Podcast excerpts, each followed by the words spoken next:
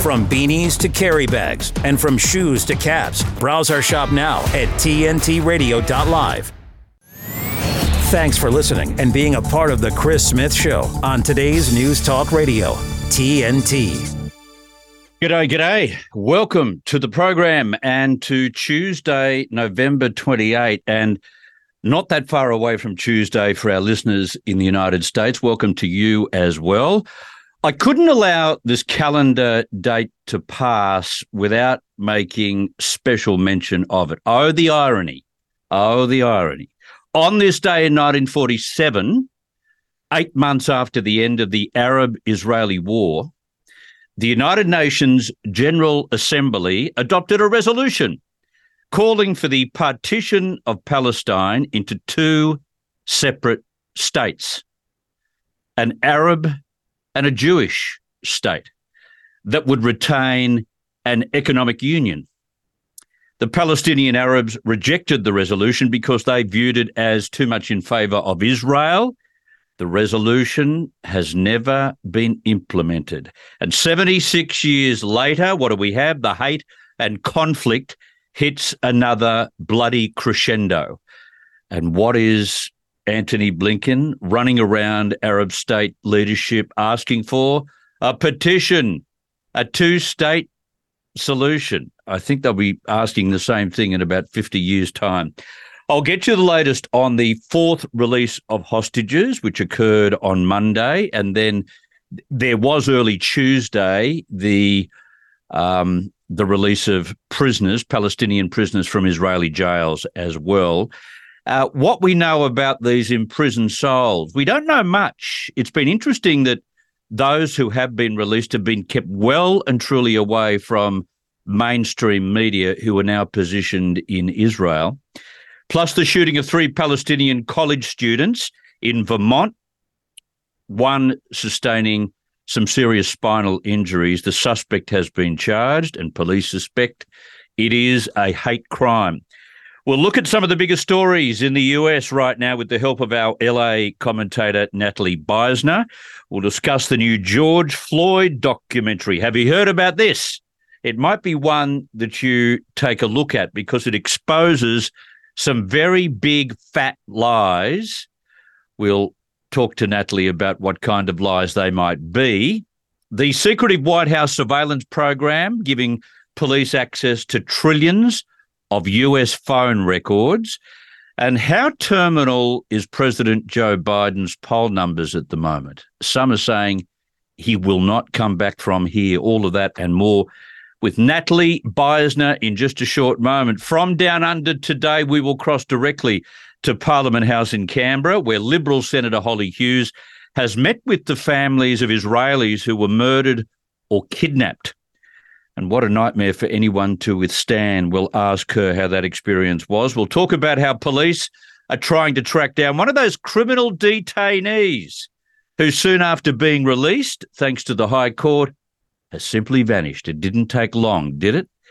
And why has Anthony Albanese lost Middle Australia? When you break down the last two news polls, you actually understand where he's losing support. It is Middle Australia. And that's got to be because they've done absolutely nothing about easing the cost of living. We'll talk to Holly Hughes on the show next hour. And the expert in all things politically incorrect, former nighttime radio champion Jim Ball, will be applying a few uppercuts to some pathetic suspects in the program today. He's on the warpath over some very ridiculous statements made on national television last night uh, by two dumbos about the result of the voice referendum. Uh, and I mean dumb with a capital D. And I think Jim wants to ask why the hell are we even listening to what they have to say? And the push to create more seats and more politicians in Australia. My goodness. We've got way too many as it is. Jim Ball coming up a little bit later. And let's get some of you clever and very, very smart regular listeners on our talkback lines this week. Uh, don't leave it to others. Your views do count, particularly if you talk to a large, wide audience on TNT radio. So uh, give us a call from the United States or Canada on 1 888 201 6425. From the UK, 033 0024 1026. And from Australia and New Zealand, 1800 670 310. They are our numbers. You're with Chris Smith, broadcasting live right now from Sydney on the Global News Talk Network, TNT Radio. Live. The facts, no spin or agenda. Uh, enough with the lies. We need the facts. This is today's News Talk Radio, TNT.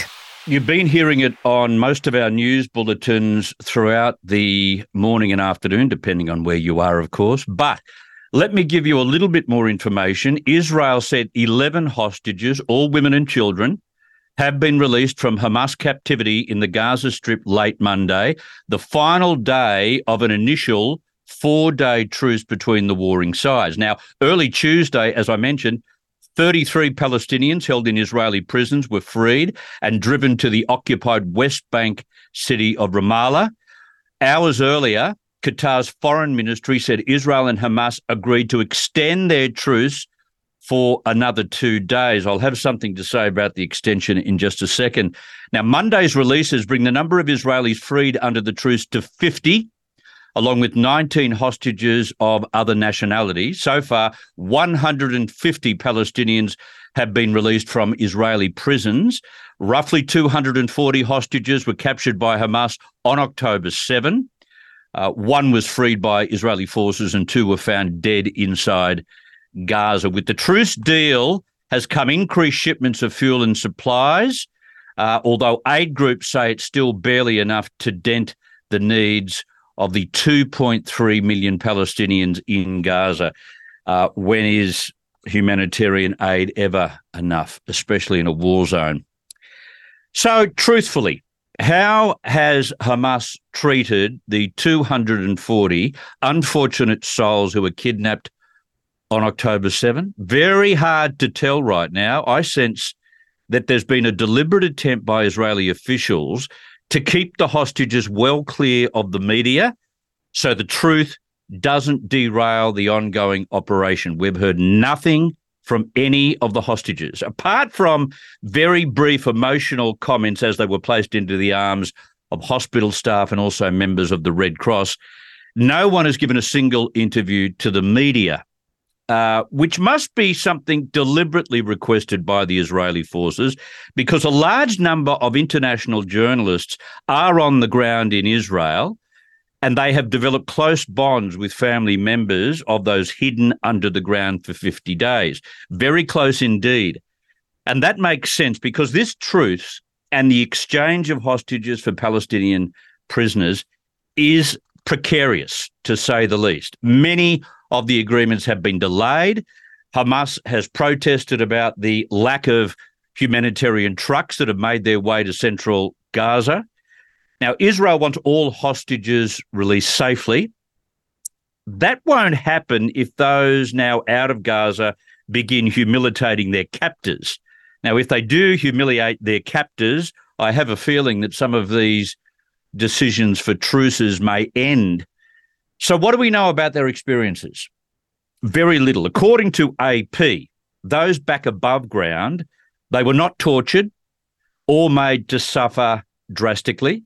The agency wrote, the fullest image yet of life under Hamas captivity was conjured up by 85 year old Yocheved Lifshitz, a hostage who was freed before the current ceasefire.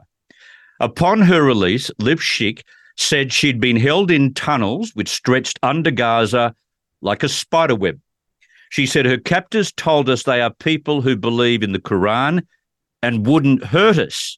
Of course, none of that is believable given what beastly acts of terror so many Hamas fighters carried out on October 7. There are obviously extremely varied interpretations of the Quran among Hamas soldiers. Uh, the story goes that Lifshitz said Captives were treated well and received medical care, including medication. The guards kept conditions clean, she said. Hostages were given one meal a day of cheese, cucumber, and pita, adding that her captors ate the same. Now, apart from the lengthy deprivation of liberty, it sounds almost humane. Fox News reported that one woman said her cousin and aunt were fed irregularly having eaten mainly rice and bread and lost around 15 pounds in just 50 days. Her family members said they'd slept on rows of chairs which were pushed together in what looked like a reception room and had to wait hours before going to the bathroom.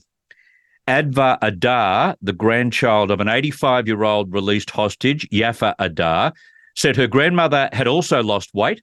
She said her grandmother was taken captive, convinced that her family members were dead, only to emerge to the news that they had survived. Fox claimed that many of the freed hostages appeared to be in good physical condition, able to walk and speak normally, but at least two needed more serious medical care. One hostage released on Sunday, 84 year old Alma Abraham, was rushed to Israel's Soroka Medical Center in the southern city of Beersheba in a life threatening condition. Now, we can only wonder how many other elderly hostages with pre existing medical ailments didn't have the choice of being rushed to hospital and have died somewhere in the dark and dirty tunnels under Gaza. According to The Guardian, the women of the Munder family, Ruti and Keren, knew that after everything that had been taken from them, they could not afford to lose track of time. So while they were held captive in Gaza with Keren's nine year old son, Ohad, they counted the days as they dragged slowly into weeks and then, of course, a second month. Ronnie Reviv, niece of Ruti, 78, and cousin to Keren, said, they said that they tried to memorize the days. They always knew what day it was and what the date was. They knew that they were there for 49 days. They were together the whole time.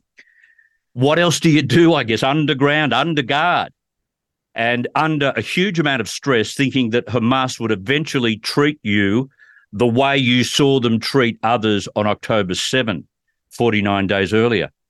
And the New York Times wrote that families told them that their loved ones ate irregularly, and as a result, they lost about six to eight kilograms. When hostages asked to go to the bathroom, they would have to knock on a door and wait, sometimes for up to two hours. What we've witnessed so far is just a trickle of freedom. There are still more than 170 hostages still hidden underground. Uh, who knows which ones have died? where they are being held, maybe the ones who've been mistreated by Hamas in the usual brutal Hamas fashion won't get to tell their story. And why have no Americans been released? Yeah, we've had one four year old. This was an Israeli American girl, Abigail Mor Idan. She was handed back, but not others. Has Hamas got a plan from when the Americans are left? Is their intention to use those hostages to extract one final negotiated request from the Biden administration. It's a concern now echoed by Donald Trump, I see today, but he, he sees it as a snub to the administration rather than any kind of bargaining strategy. He wrote on Truth Social Has anyone noticed that Hamas has returned people from other countries, but so far has not returned a single American prisoner? There is only one reason for this no respect for our country or our leadership. This is a very sad and dark time for America. One thing is for sure, even with this four day truce now extended by two days, the math just doesn't add up. At this rate, that's another 140 hostages approximately who'll still be held against their will underground. That's after these two extended days of truce. How are these people, the hostages and their families, withstanding such a prolonged mental torture? This is TNT Radio. You should hear what George Eliason is talking about. Donald Trump's woes. Now, we've talked about the Colorado case, the 14th Amendment case, and a judge has denied uh, the motion to dismiss. Now, if you don't remember, the suit cites the 14th Amendment clause banning those who participate or assist in an insurrection from taking office. And they're making this legal argument based on Trump's actions before and on January 6th. And when they claimed that thousands of his supporters were creating an act act of sedition at the Capitol. During January 6, um, Trump actually offered to call the National Guard in. He told the protesters to keep things peaceful. And this is all public knowledge. This isn't a political action. They're trying to control, once again, who can run for the office of president and who cannot. War of the Worlds with George Eliason on today's News Talk, TNT Radio. When you can point me to an industry, to a platform that reaches 250 million people a month, virtually nine out of 10 Americans, that's real, that's substantive, that's important. And that reach and that touch point and that daily reinforcement it's an amazing place to be able to communicate messages. That's massive. To find out more, go to tntradio.live. If you're talking about it, we're talking about it. Today's News Talk Radio, TNT.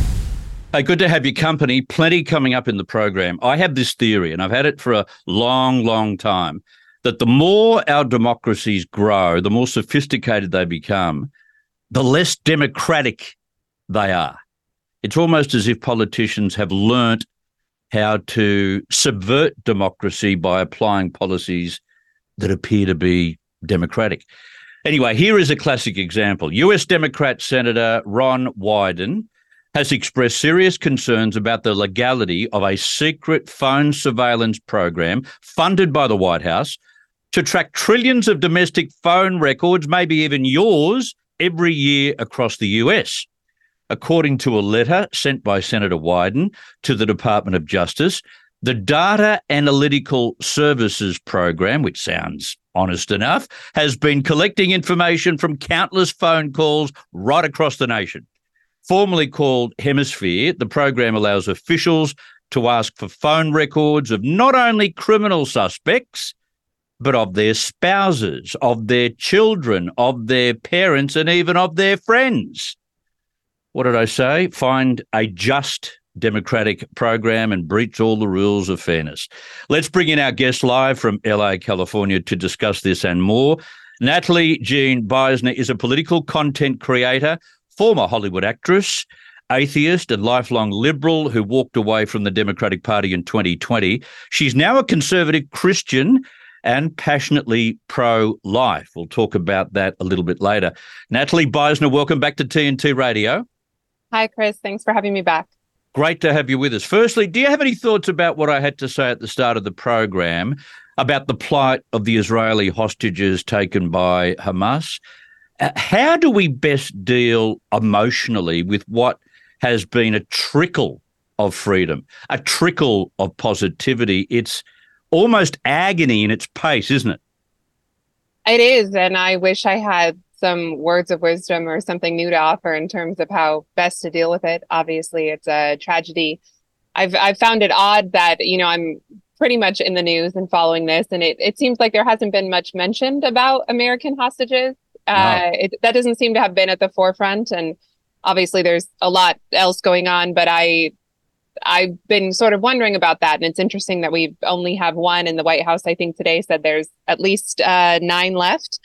Um, so I don't know, you know, I guess it sounds trite always, but I guess all we can do is pray and I mean continue to demand answers. This is one instance. I mean, I, I always hope Biden succeeds, you know, because he is my president, um, for better or worse. So I I certainly hope that they're working on it and that they succeed in bringing everyone home, but especially my fellow countrymen. Maybe we're reading too much into it. Maybe Donald Trump is reading too much into it as well. But it just seems weird that of the four hand deliveries of hostages, only a four year old Israeli American has been released. No adult Americans in that lot. And as you say, the White House said today between eight and nine Americans they believe could be living and in their custody. It just seems almost deliberate, doesn't it? I agree. I mean, we hear it all the time that uh, the rest of the world sees America as weak. I think uh, people like to say we were a laughing stock under President Trump. I uh, that may or may not have been true, but I think President Trump, um, the, world leaders didn't know what he was going to do, and I think sometimes, I think sometimes that's good Uh, but I think a lot of the things that we've seen under the Biden administration, Afghanistan, uh, the Russian invasion of Ukraine, mm-hmm. uh, possibly even this attack, I personally don't think they would have happened under Trump. So is it a snub? You know, obviously it's a tragedy uh, that these people are even still hostages, but is it a snub? I, I don't know. I don't really feel confident under this administration at all. No, I agree entirely. Let's talk about Biden. President Biden is currently registering a 38.9% approval rating on average. Now, anywhere you go in the world in a democratic system, when you get into the 30s, it's curtains. He's trailing Donald Trump in national polls by 2.3 percentage points. And this is the clue. He's also trailing Trump in five of the six key electoral college swing states. How do you interpret these numbers? Uh, well, I was just scrolling through X before we logged on here, and and Trump 2024 now more than ever is trending, as is uh, liberals are in panic hashtag. Um, you know, I in recent years, presidents have always uh, who who do win reelection. Uh, they've always had approval ratings of high 40s or higher um, in their reelection year. So mm. this obviously doesn't bode well for Biden. But I also don't want to get uh, complacent. complacent um, definitely do not want to sit back and, and think that we have it in the bag because personally, I don't think Biden will be the nominee. So I think that there's going to be a lot that happens between uh, now and November and possibly even now and the end of the year. Who will be the nominee? well, I think it'll be Newsom. I don't I don't see any other avenue. I don't know how uh, that that'll work. You know, I don't know how they get Harris out, but uh, I think it'll be Newsom. I think it's got to be. Well, well, it's interesting you say that. Maybe that's exactly what Ron DeSantis thinks, because the California governor, Gavin Newsom, and the Florida governor, Ron DeSantis, have agreed to debate one another on live television this week. Um, and given the fact the two aren't actually competing head to head in an election, gee, that says a lot about where they think 2024 will go. It does. And this has been, well, it's been talked about for over a year and it's been on the books uh, since June. So it's interesting that they had that much, much foresight. I, I, think it's a waste of time for Ron DeSantis. I'm not really sure uh, what the point is. If I were him, I would say, uh, put your hat in the ring and then maybe. maybe I'll debate you. Uh, but why waste your time debating someone who's not a presidential contender?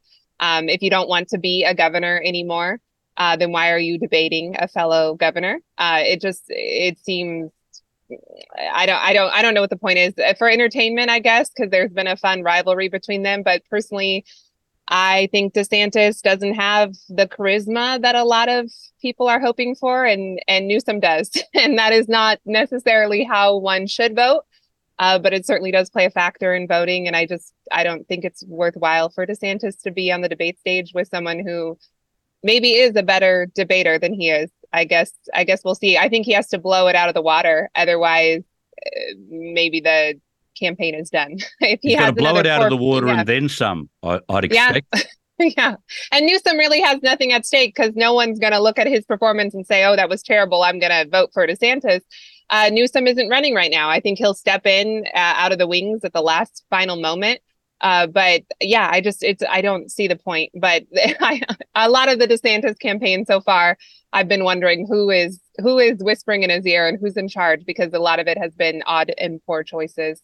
And I like him. I like him. I, I, t- I always say I think he's like practically saved my life during COVID. I'm a Californian. I'd never been to Florida until a couple months ago, but just knowing that Florida existed and was Floridians were living life and freedom uh, really helped me get through 2020. As dramatic as that might sound, it's absolutely the truth because California was uh, just a heck hole. Not good at all. Uh, but I think the numbers speak for themselves. You know, say, uh, Newsom has had an exodus from California, you know, for the first time in over 100 years. So, yes. uh, what's the point of the debate?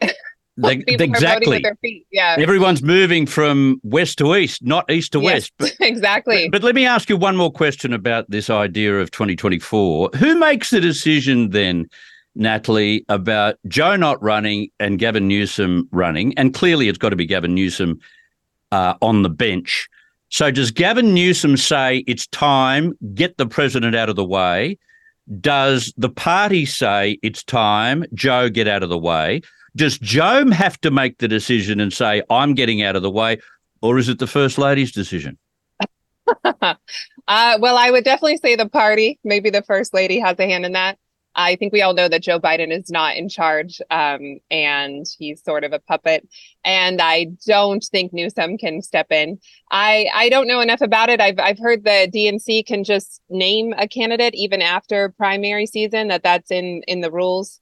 Um, I don't know. I personally think there'll be something about health. I, I don't wish any ill health on Biden or certainly not anything worse than ill health but I think it'll be something like that. Um, yeah. And again, I don't know where Harris goes, but I think she'll politely step down and say, "No, I was with Biden, and I don't, I don't feel comfortable running. I've done my time. I've served, and I think she'll get some other kind of position." And then there you go, Newsom. And I think Newsom will be a, a big contender for Trump. I think that would be hard for Trump to beat, in my opinion. Well, that's interesting. I've got to take a break. Let's get some news for our listeners. I'll come back, Natalie. I want to raise this secretive White House phone surveillance program because it is gross and it crosses the line in the sand. We'll get to Natalie Beisner in just a second. Let's take a break, get some news for you on TNT Radio. This is today's News Talk Radio, TNT. Here is the news. Matt Boyland here with a look at your TNT headlines. The ceasefire in Gaza, which was due to expire on Monday evening, has been extended by a further 48 hours. The Russian region of Crimea has been hit by the worst storm in its history, with tsunami like waves and 150 km per hour winds thrashing the peninsula. And another NATO country has run out of weapons for Ukraine. The Czech Republic, the latest nation to announce its stockpiles are running empty. On air and on the app. I listen on the app. Stay up to date around the clock. I listen, therefore I know. Today's News Talk Radio, TNT. Let's get back to Natalie Beisner. Well, how's this secretive White House phone surveillance program? Secretive and pretending to be somewhat proper. It's one thing to watch um, convicts go about their lives. It's another thing to tail their spouses, to tail their families, and seriously, tailing their friends at the same time. I think it's a major step over the line in the sand. But trillions of phone records are being picked to pieces by those in the deep state. Not on. No, uh, no, shocking, but not surprising, I guess. Uh, yeah, absolutely crazy. There's there's apparently no congressional oversight whatsoever, which is different from previous programs that might have been somewhat similar. And uh, they're apparently using the information to track uh, location for criminal suspects, which is deemed un- unconstitutional without a warrant. Um, so, you know, even criminal suspects, they have constitutional rights. We are innocent uh, until proven guilty, allegedly still. Uh, so yeah, absolutely wild. And and the senator who wrote this letter, he's not able to disclose any of the information uh, to the American public himself, even though it doesn't pose a national security threat. That is ridiculous. So again, we just have bits and pieces of our freedom being taken away without any real concrete understanding of of what's going on. Yeah, I don't know whether my theory is right, but I just think the more sophisticated and entrenched dem- democracy becomes, the less democratic it is. And here is a classic example a program that would seemingly sound, at least in title, as something above board is not above board. Um, and it's one thing to follow a, a, a criminal who gets out on parole. You want to find out whether he should be back in jail or whether they, they can be trusted or how he adapts to the next part of his life in public, but not when they've served their cr- time for their crime and they're out and they're free. Leave them alone. Absolutely. And certainly don't be messing around with contacts of contacts. And, you know, it's like six degrees of separation. They're following people who don't even know the suspect, but are connected to someone who is close to the suspect. So um, that's absolutely, you know, not constitutional at all. And most Americans would think, well, hang on a second, if they are trawling through that many records, trillions and trillions, they're going to find stuff that would on the surface sound incriminating. They're going to take that stuff, probably deal with that stuff with other agencies, then all of a sudden the innocent are in trouble. Absolutely, yeah. And I mean, this is just another piece of the frustrating puzzle where yeah, I don't feel secure. You know, the border is wide open. Uh, people are permitted to wreak havoc upon cities during the summer of love. You know, I don't know that anyone's gotten any uh, criminal prosecution from the BLM protests and riots. Uh, but here we are, you know, spying on American citizens. And you know, once once that happens, we never take that back. You know, once it starts, it never it never goes away. Anytime this emergency proceedings or things for your safety, once they're in place, we never get that freedom back. Yeah. Let's do. Uh, let's move on to something completely different. This is George Floyd's death. Now, there's a new documentary by investigative journalist Liz Collin titled "The Fall of Minneapolis." Uh, Minneapolis uh, challenges the mainstream narrative around George Floyd's death. Uh, this documentary shows the public has been fed a whole heap of lies about his death. What have you heard that this documentary contains? Uh, well, it's just interesting timing about you know what has uh, happened to Chauvin in, in prison with the stabbing. Yeah. Um, I I personally haven't seen the documentary. I'm excited to see it, but yeah. you know I did see. I'm not sure if you or your listeners have seen it. Is um, the Greatest Lie Ever Sold by Candace Owens available to Daily Wire subscribers? It's a really short documentary, but it goes into how much fentanyl uh, George Floyd had in his system. And then also from different angles, Chauvin wasn't actually allegedly kneeling on the neck, it was on like the upper shoulder. Um, which is a whole different perspective. You know, it was uh, said in court that he was following. Now, you can think that the rule book or the playbook of what cops are allowed to do, you can think maybe that is uh, unconstitutional or wrong, but he was following the procedure, the accepted procedure. Um, and I think the whole thing has just been crazy that again and again and again with these BLM heroes that they hold up, uh, Michael Brown, every one after the other. There's so much more to the story that we find out after the fact, after the damage has been done, after the narrative has already gotten out there. And I think that Chauvin deserves another trial. I don't know how he'll ever get it or how it will ever be a, a, fair trial, but there's so much more to the story about what has what actually happened here. Um, and I'm I'm interested to see the documentary. I hope everyone checks it out. It's interesting you say that because if fentanyl does what the medics tell us it does, which is amplify the impacts of other drugs, if he's taking meth and he's taking fentanyl, well, he's the power of three of his size, and that's how law enforcement have ha, have long regarded someone on meth. Now, if you're taking meth and you're taking fentanyl at the same time, um, you've got to go in to any kind of situation knowing that you're going to be out muscled by the alleged offender. And so, therefore, you've got to take a very, very aggressive stance. This is what they're trained to do. Now, I know the vision um, implicates him terribly. There's no doubt about that. And it does look like he's placed his knee on the neck of Floyd. Mm-hmm. But having said all of that, boy, oh boy, what they're taught and what they're allowed to do are two very different things nowadays. Absolutely. Uh, and uh, the biggest, uh, well, one of the biggest issues for me was that there was just no evidence that this was r- racism either. You know, there there can be miscarriages of justice. Obviously, there are bad police out there. Um, but just the fact that two people have different skin colors does not yeah. suddenly make this about racism. So right. the whole thing was just blown out of proportion. I don't think Floyd should have died the way that he did. Obviously, he deserved a trial. Of course, we know that he begged to be put on the ground as well, did not want to get into the back of the cop car, said he was having a panic attack, which I get. So I understand. I feel for him. Um, but there were just so many other factors here. And I don't think that most Americans really understand, self included, what exactly happened. It's not so black and white, no pun intended. Yeah, and as for the offender, this is a lifetime of being a target of others, as we've seen whilst he was inside in the last week. Yeah, yeah. I mean, I I worry about I worry about him. Mm. You know, you can think maybe he's not supposed to be a cop, but I I don't think that it was a fair trial. New York State Governor Kathy Hochul and the State Department of Health have recently won an appeal in a lawsuit over quarantine orders. Why they are still adamant about being able to quarantine people, I got no idea. Maybe they're still wetting their pants over COVID 19. I, I got no idea. Is the governor setting up New Yorkers for quarantine camps if we have another pandemic, if we have another major disease sweep New York?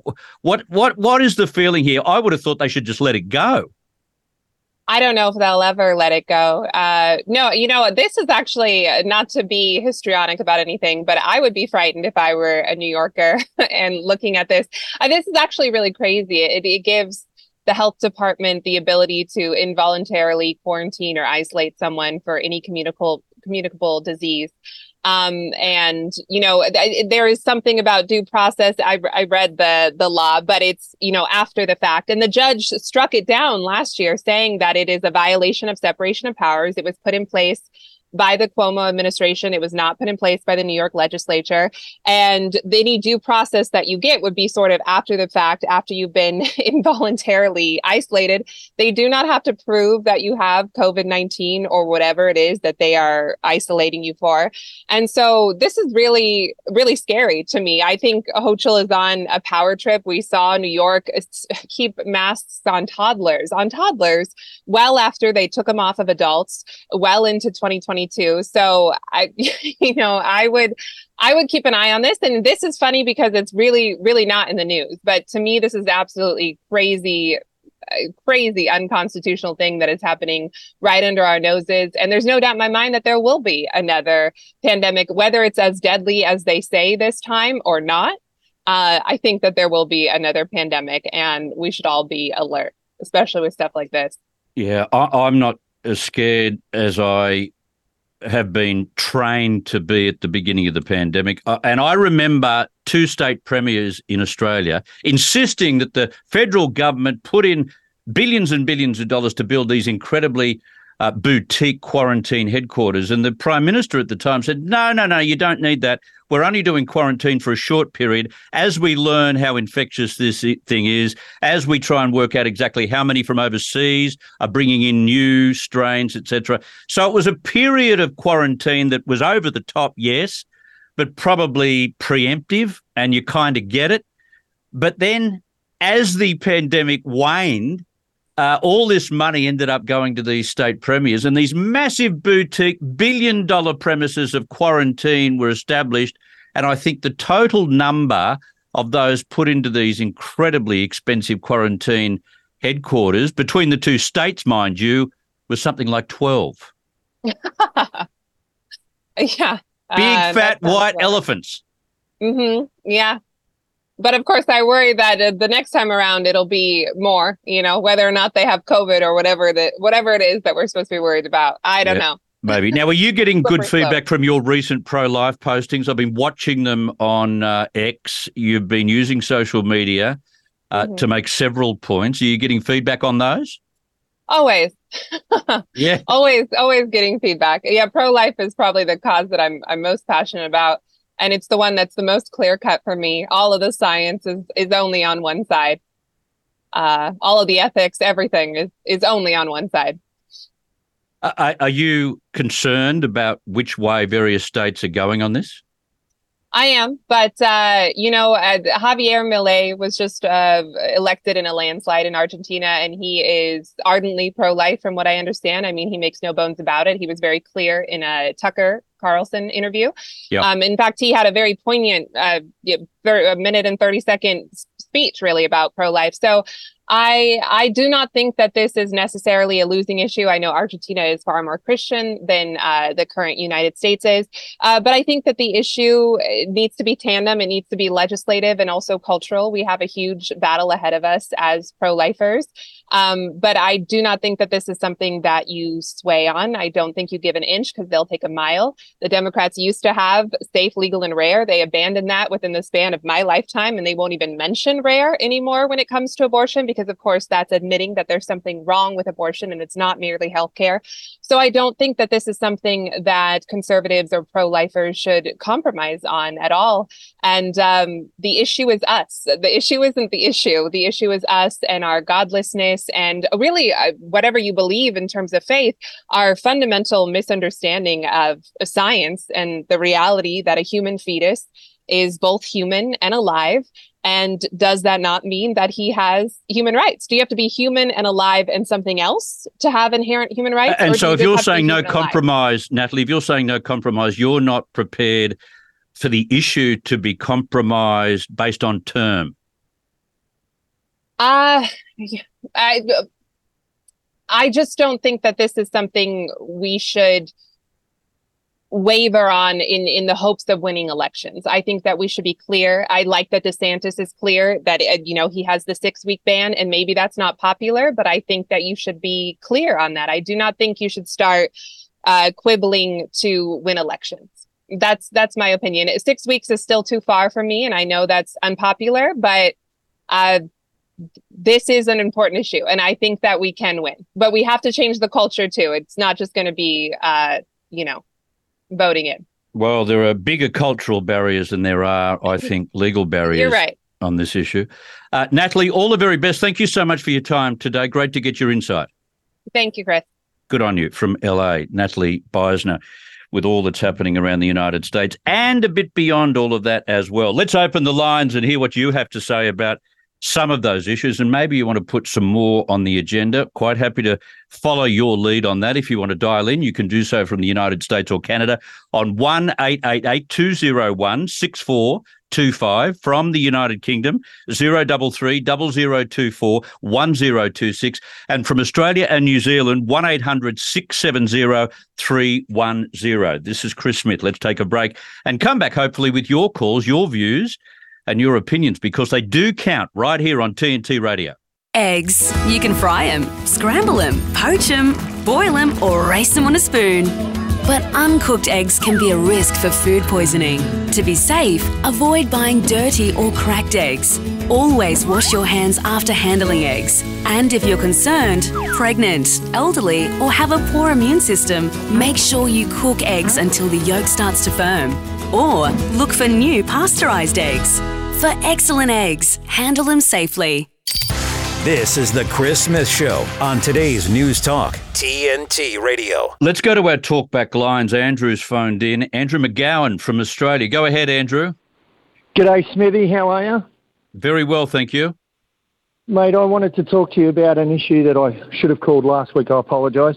International Men's Day on the front Yes, I mentioned House. International Men's Day on air, um, but you know it's not too late. Tell us. I had the privilege of sharing part of my story. There were two and a half thousand pairs of boots or shoes on the lawn of Parliament House representing every male suicide. Seven men a day, Smithy. Yeah. You imagine the Blues next year going to training on Tuesday afternoon, then turning up at the game on Wednesday night to play and there's no backline.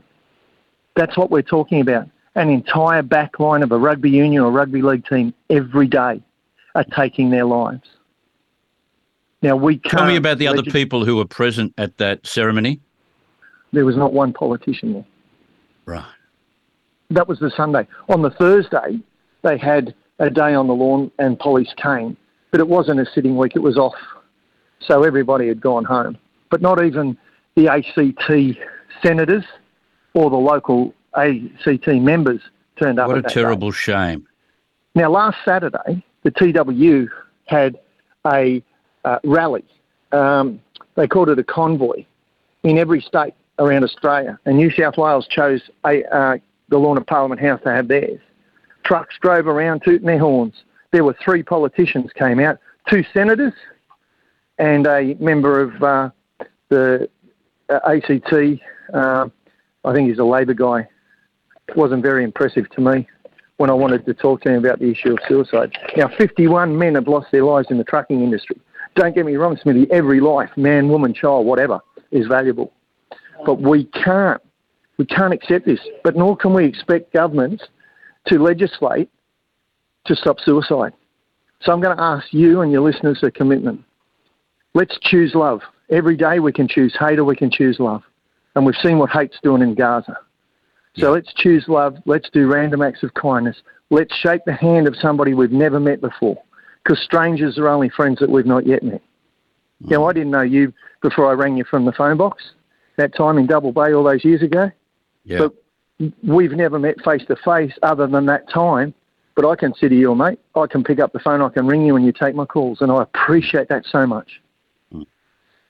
So why it's not? interesting, We've isn't it? Men put back. up such uh, a wall. They put up a barrier in terms of their emotions. Um, in general, I'm speaking generally now. We Um, do. and as a result, we don't ever think that they could be doing it tough, but they struggle underneath, don't they?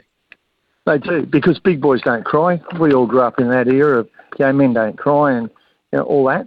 But one of the things that struck me on the lawn of Parliament House was the number of men whose stories involve the family court and the injustices there. Even though we've signed the rights of um, the child under the Hague Convention, the child has a right to a relationship with both parents. Still very much one-sided in our country. Well, most we lawyers, well, most lawyers who are not biased will tell you that that's exactly the way the court leans. It does. It does. Yeah, and there's no because there's no punishment for for the mum either. You know, I advocated years ago when I was, you know, with God's help, I represented myself for ten years and never lost, but I never won because the mother knew that she could contravene the orders, and there was no ramifications. Whereby, and they say they do that because they don't want to prosecute the children.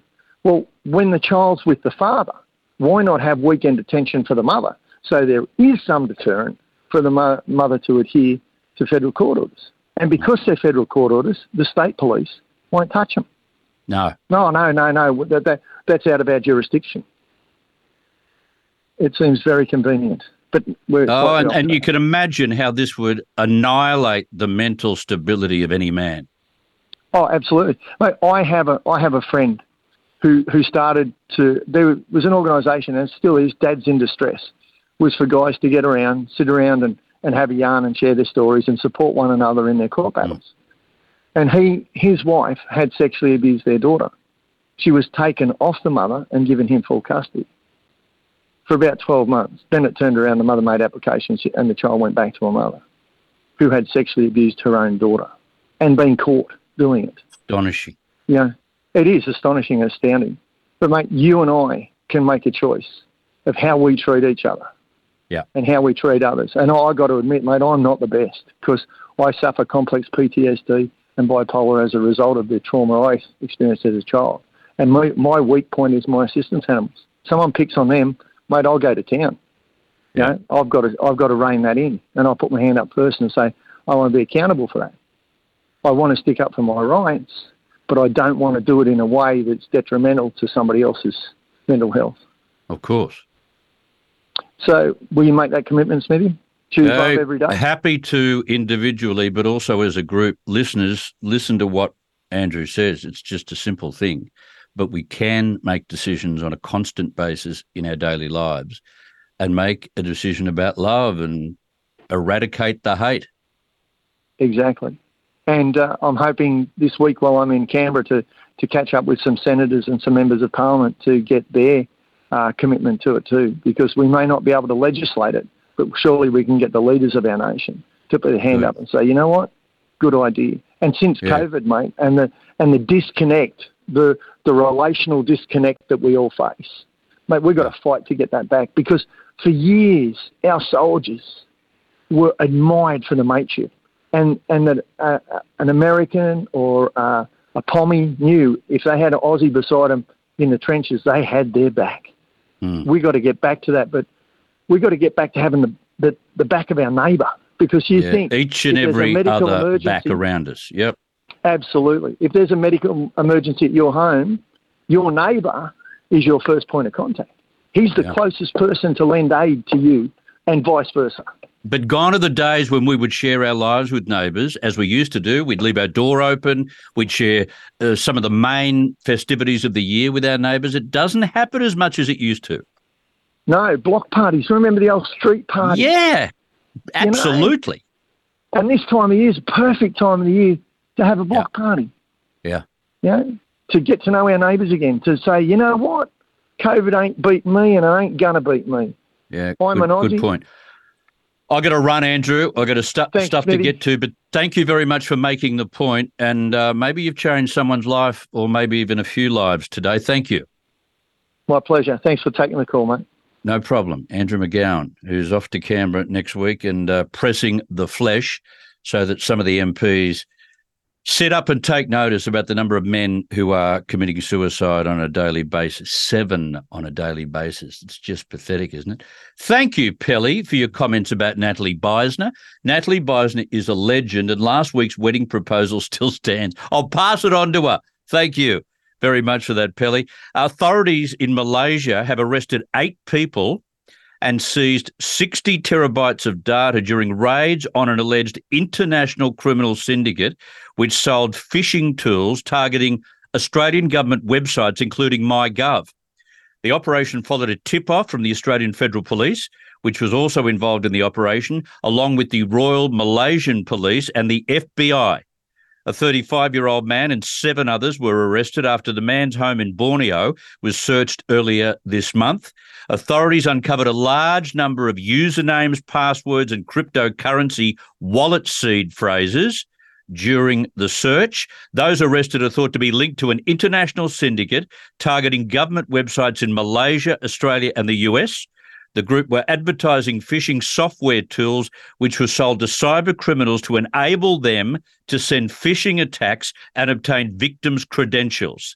This is just wide open. This whole phishing expedition is wide open. And it's not throwing a line out to catch a fish. You understand exactly what I mean. It's the kind of emails that you would receive in some of the apps that you use for these purposes and they catch you and then they embed in your computer or your account. The servers held more than 16 virtual machines that ran a variety of operating systems and services, along with more than 60 terabytes of data. AFP Acting Detective Superintendent Daryl Parish said Australians lost over $24.6 million to phishing attacks last year. 24.6 million. Cyber criminals will use any tools and tricks to exploit people for their own profit. In this case, it is mimicking trusted government websites, said Parish. This case highlights how vital it is for law enforcement agencies to share intelligence and resources globally as crime is borderless. So it's the FBI, it's the Malaysian police, and the Australian Federal Police working together. The raid was revealed as the Australian Signals Directorate issued new updates for the essential eight mitigation strategies that aim to prevent cyber attacks on Australian organisations and government agencies. It is a big area of law enforcement around the world right now. Um, I wanted to look inside what, as I did at the start of the program, I wanted to look inside the minds of the families who've had hostages captive in Gaza and what they have gleaned from their family members about how they were treated. We did that at the start of the show.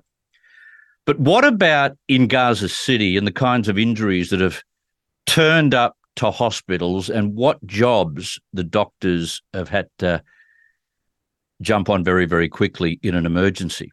Well, a British Palestinian doctor, according to the Telegraph in London, who has just returned to the city after fleeing Gaza, said this. Have a listen to this. He was forced to perform amputations on six children in one single night as he recounted the horrendous 43 days he spent in the heart of the war. Six children in one individual night. Professor Ghassan Abu Sitta, a plastic and reconstructive surgeon, arrived in the territory in the early hours of October 9 just two days after Hamas's attack on Israel, to provide medical assistance. He eventually left on the 18th of November and is now back home in West London. During his time in Gaza, he worked around the clock at the Al Shifa and Al Ahli hospitals, operating on victims of Israel's intensive shelling and ground operation, which is estimated to have killed 14,800 people thus far. The professor believes up to 900 children in Gaza have undergone an amputation on their limbs since the beginning of the war. And he told the Telegraph after a press briefing on Monday that he'd carried out this procedure on six children alone in one evening. He said, by day four or five of the campaign, half of my operating list, which was around 10 to 12 cases every day, were children.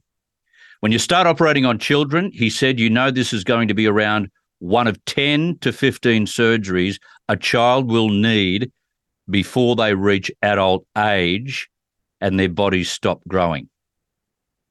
Awful. Professor Abu Sitta described how many of the people on his operation table were victims of fragment missiles fired by the Israelis and required guillotine amputations in very tough parts of their bodies, such as the mid thigh, where medics had to saw through a web of thick muscles, and the femur, the strongest bone in the body. Fragmentation bombs are particularly deadly as they erupt into a shower of small and fast moving lethal metal fragments upon impact. Throughout his time in Gaza, the professor provided regular updates to the Telegraph detailing the collapse of the territory's healthcare system. We eat when we can just because you need to keep going and keep moving forward. You go to sleep knowing that the day after will look as bleak as the day before, but we live in hope, he said live in hope. How, in those sorts of circumstances, do you live with any hope? When you know that the kids that you're amputating, uh, amputating a particular limb, will have to have 15 different operations later in life. Just hideous. Got to take a break for news. Back after that with TNT Radio.